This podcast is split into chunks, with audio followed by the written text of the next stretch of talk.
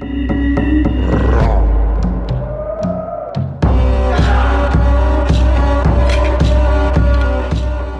Americans. Hello, South Dakotans. Welcome to the Dakota Rustler Show, aiming to keep America, its citizens, and minds free. Now, here's your host, Daryl Root.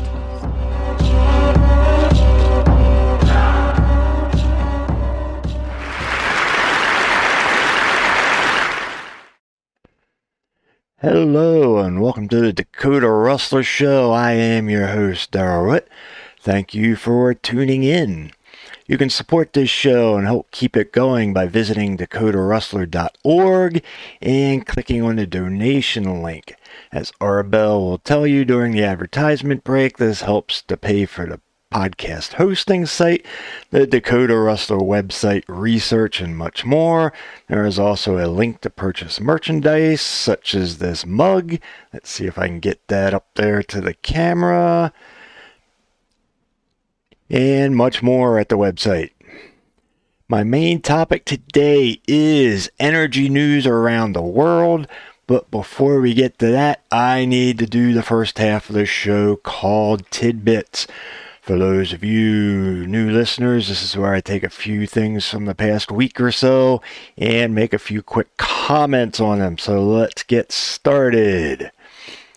This past Monday, Ford said it will recall 2,900 F 150 pickup trucks because of a software issue. But before all you anti EVers get excited, this is not about anything related to being an electric vehicle. It's all about tire pressure, just like any other car. The glitch in software simply may result in failure for the low pressure tire light not to come on when the tire pressure is low. Why? Because it was set to 35 psi at the factory when the intended pressure should have been set at 42 psi. Personally, this is a feature I do not need in the first place. I managed to keep my tire pressure at its proper setting for decades, long before fancy electronics created sensors to do so. How? Well, it's called a tire gauge. And guess what? I still use one. If you pay attention to your car and how it handles, you don't need a senseless sensor to tell you when the pressure is low. You can feel it in how the car handles a tire gauge, and an air compressor, and you're set to go. Quit putting things on cars that make 90% of drivers more stupid and factory dependent. Number two, school coaches may now pray after games on sports fields. This is fantastic, and this is coming from an agnostic. SCOTUS, the Supreme Court, excuse me, ruled 6 to 3, the liberal mushheads dissenting, that such prayer falls under First Amendment rights. In my opinion, as long as no one is being coerced to pray, prayer is not happening during school sponsored events or other direct connection, prayer from all faiths should be allowed. When the game is over, the event is over. The only thing left is showers for the players. Players, coaches, parents, or any other Tom, Dick, or Jane should be allowed to gather afterward for a quick prayer if they wish. Sotomayor, in her dissent, stated that this decision does a disservice to schools and the young citizens they serve, as well as to our nation's long-standing commitment to the separation of church and state. Well, maybe she should tell the president to quit saying God bless America at the end of State of Union addresses. Some parents claim their children felt compelled to join. There's that word again, felt. It goes hand in hand with that other word all the weak minded individuals toss around offended. Grow up and quit being a bunch of candy asses. Number three, Apparently, America isn't the only country where gay bars come under attack. Oslo, Norway was the site of a deadly rampage by a 42 year old citizen, who, by the way, was of Iranian origin. The person had a history of mental illness. Two people were killed and 21 were injured just prior to Oslo holding its Pride Parade. It's interesting what is missing from this Reuters story, and that's this. Norway has some of the strictest gun laws around today. It is only possible to obtain permission to own a weapon by having officially documented a use for the gun with local police and taken extensive training relevant to the intended use of the gun. Generally, this falls into two categories hunting and sport shooting. The first step to owning a fire in Norway is to get a Våpenkort, believe that's how it's pronounced, a firearm permit that is specific to what you plan to use the firearm for. In order to purchase the actual firearm, one must fill out an application which specifies the proper firearm for the type of hunting one wishes to do. I'm guessing this gentleman didn't fill out an application stating he intended on hunting gay humans. So, yeah, gun laws work. Not, and they aren't going to work here. Quit trying to ban our Second Amendment rights. Three weeks ago, the U.S. backed Taiwan's, oh, number four. Three weeks ago, the U.S. backed Taiwan's assertion that the Taiwan Strait is an international waterway. The strait separates Taiwan from China. The waterway has been a source of military tension since 1949 when China lost the civil war with the communists and many fled to what is now called Taiwan. For the record, Taiwan is the Republic of China, and China as we know it is called the People's Republic of China. In recent years, U.S. warships and some British and Canadian warships have sailed through the strait, drawing anger from China. China claims sovereignty over the waters. State Department spokesman Ned Price stated the world has an abiding interest in peace and stability in the Taiwan Strait and we consider this central to the security and prosperity of the Indo Pacific region. Again, I reiterate let's build our own semiconductors and get out of Southeast Asia. Number five, if you're watching on video, it says Sweden and Finland and NATO. Well, when I wrote that up, it became totally irrelevant about an hour later, so I changed stories for number five and that is this. For listeners here in South Dakota, our scumbag Attorney General Jason Ravnsborg is finally out of office. 21 months after killing a man in what most people would consider reckless driving, he is done. He basically received a slap on the wrist for taking another man's life. All this after it was determined he was on his phone browsing right wing websites, playing with his radio, and doing pretty much everything but paying attention to the road. On top of that, he did his power play by stating he was the Attorney General immediately upon calling 911. Who mentions their job when they call 911? Guess if you're the Attorney General, you do. He lied numerous times about seeing it, or he lied numerous times about the accident, and most likely lied about seeing who or what he hit. Investigators determined he could not have missed the brightly shining flashlight right beside the victim shortly after the accident, which happened at night time. I don't have time for all the details, Let's just say this scumbag should have quit his position as the state's leading attorney immediately following the investigation, and the state should have impeached him far earlier than they did. Hopefully, he leaves South Dakota. We don't need his kind here. Everyone hates him. And with that, it's time for a break. Take it away, Arabelle. I'll be back in 50 seconds.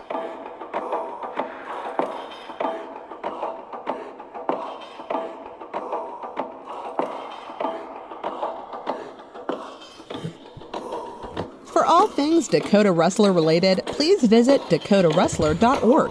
The website contains links to media sites, a merchandise store, and a button to donate to the show. Your support helps to pay for expenses of production, as well as research time. Feedback is appreciated, and comments or topic ideas can be sent to the email address listed on the website. Sponsorships are also available if you have a business to promote. Now, back to the show.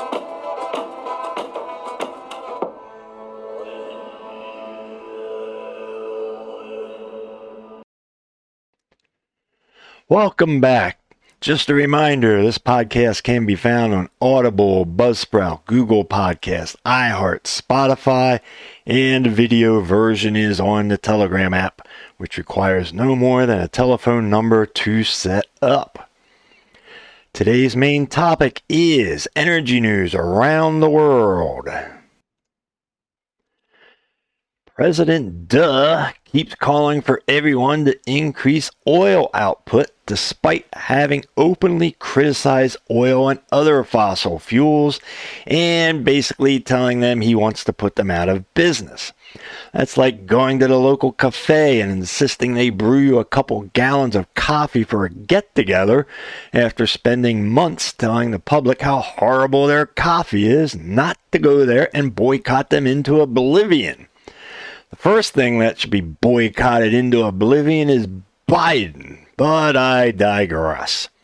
Saudi Arabia and the UAE, which is the United Arab Emirates, are considered to be the only two countries with spare capacity to boost global deliveries. However, the UAE claims they are at maximum production capacity already, and the Saudis claim that the maximum increase would only amount to about 150,000 barrels a day. Any extra storage is at least six months out. These figures are based on OPEC production baselines. The Saudis are producing 10.5 million barrels with a capacity of 12 million, so they are around the 90% capacity range. By comparison, the US is at 94% storage capacity.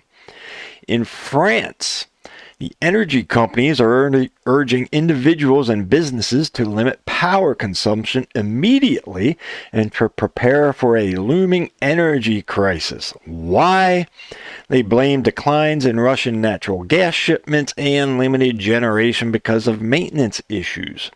The country's gas storage facilities are only 59% full as of this report.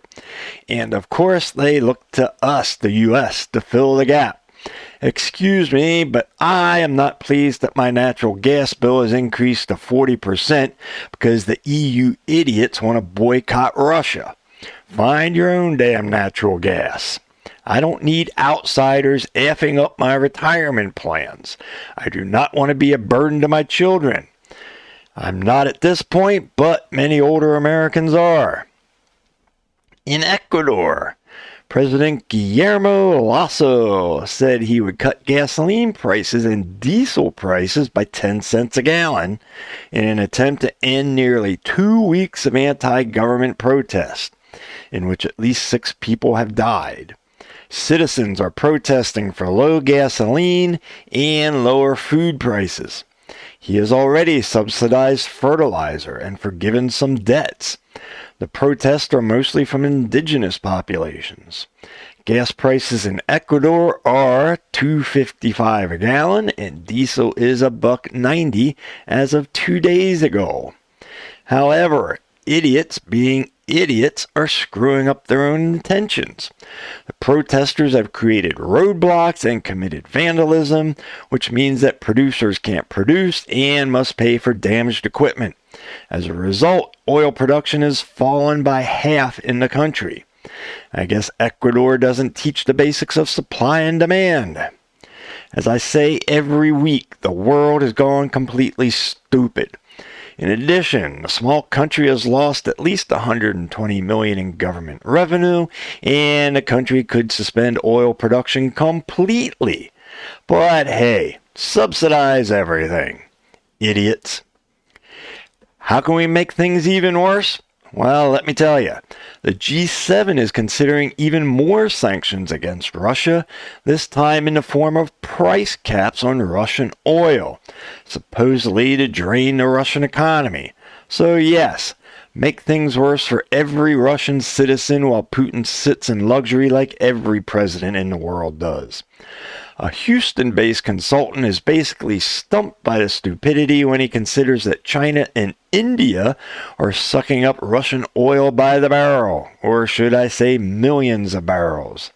In addition, he states there is nothing preventing Russia from retaliating simply by banning exports of oil and refined goods to the G7 countries. Be careful what you wish for, people. You just may get it. In other news, energy company Shell yesterday said that liquefied natural gas shipments from its facility off the northwest coast of Australia will be halted or at least disrupted until at least mid July due to work bans by unions fighting for better pay. Biden loves unions. I wonder what he thinks of this. No, I don't. He probably loves it. This comes just three months after a four month shutdown due to power failures and shutdowns at Freeport LNG, the U.S.'s biggest LNG exporter to Europe. And to top it off, you gotta love this one. The U.S. Interior Department will hold its first onshore oil and gas lease options since President Alzheimer's took office. This, of course, is a 180 degree turn from his efforts to end federal drilling and to fight climate change. How long have I stated that the world isn't ready to quit breastfeeding off the oil wells and other fossil fuels? Eventually, maybe. I would love to see it, but we are far from being ready.